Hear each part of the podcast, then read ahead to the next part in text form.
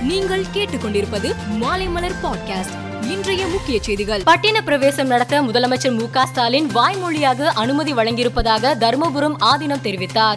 பாரம்பரிய நடைமுறைக்கு தமிழக முதல்வர் அனுமதி அளித்துள்ளார் என்றும் விருப்பப்பட்டுதான் தொண்டர்கள் ஆதீனத்தை சுமக்கின்றனர் என்றும் ஆதீனம் குறிப்பிட்டார். சென்னை மயிலாப்பூரில் தொழிலதிபர் ஸ்ரீகாந்த் மற்றும் அவரது மனைவி அனுராதா ஆகியோர் அவர்களின் கார் டிரைவரால் கொடூரமாக கொன்று புதைக்கப்பட்ட சம்பவம் மாநகரையே அதிர வைத்துள்ளது. நண்பருடன் சேர்ந்து இந்த படுபாதக செயலில் ஈடுபட்ட டிரைவர் அங்கு கொள்ளையெடுத்த நகைகளுடன் தப்பி சென்ற போது ஆந்திராவில் சிக்கினார். பண்ணை வீட்டில் புதைக்கப்பட்டிருந்த உடல்கள் இன்று தோண்டி எடுக்கப்பட்டன. தொடர்ந்து விசாரணை நடைபெறுகிறது. தெற்கு அந்தமான் மற்றும் தென்கிழக்கு வங்கக்கடல் பகுதிகளில் நிலை கொண்டிருந்த ஆழ்ந்த காற்றழுத்த தாழ்வு மண்டலம் இன்று காலை புயலாக வலுப்பெற்றது. இந்த புயலுக்கு அசானி என்று பெயர் சூட்டப்பட்டுள்ளது. இந்த புயல் காரணமாக தமிழகத்தில் இன்று முதல் நான்கு நாட்களுக்கு கனமழை பெய்ய வாய்ப்புள்ளதாக வானிலை ஆய்வு மையம் எச்சரித்துள்ளது. சார்தாம் யாத்திரை தலங்களில் ஒன்றான பத்ரிநாத் கோவில் ஆறு மாதத்திற்கு பிறகு இன்று பக்தர்களின் வழிபாட்டிற்காக திறக்கப்பட்டது.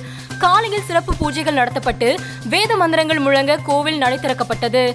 கோயில் நடை திறப்பை முன்னிட்டு கோவில் முழுவதும் மலர்களாலும் மின் விளக்குகளாலும் அலங்கரிக்கப்பட்டுள்ளது.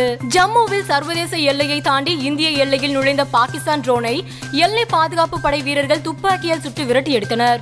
துப்பாக்கியால் சுடுவது தெரிந்ததும் ரிமோட் கண்ட்ரோல் மூலமாக பாகிஸ்தான் பயங்கரவாதிகள் அல்லது ராணுவத்தினர் அந்த ட்ரோனை அந்நாட்டுக்கு திருப்பி இருக்கலாம் என்று எல்லை பாதுகாப்பு படை இயக்குனர் தெரிவித்துள்ளார். தர்மசாலாவில் உள்ள இமாச்சல பிரதேச சட்டசபையின் பிரதான வாயுக்கதவுகள் மற்றும் சுற்றுச்சுவரில் மர்ம நபர்கள் காலிஸ்தான் கொடிகளை கட்டியுள்ளனர். பாதுகாப்பு நிறைந்த அப்பகுதியில் பிரிவினைவாத இயக்கத்தின் கொடிகள் கட்டப்பட்டதால் பெரும் பரபரப்பு ஏற்பட்டுள்ளது. உக்ரைனின் பிலோஹோரிவ்கா கிராமத்தில் உள்ள ஒரு பள்ளியின் மீது ரஷ்ய படைகள் குண்டு வீசி தாக்கியது. இதில் இரண்டு பேர் கொல்லப்பட்டுள்ளனர்.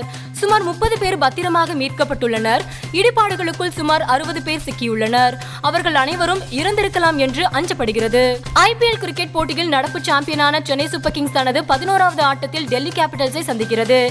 இப்போட்டியில் சென்னை அணி நான்காவது வெற்றியை பெறுமா என்ற எதிர்பார்ப்பில் ரசிகர்கள் உள்ளனர்.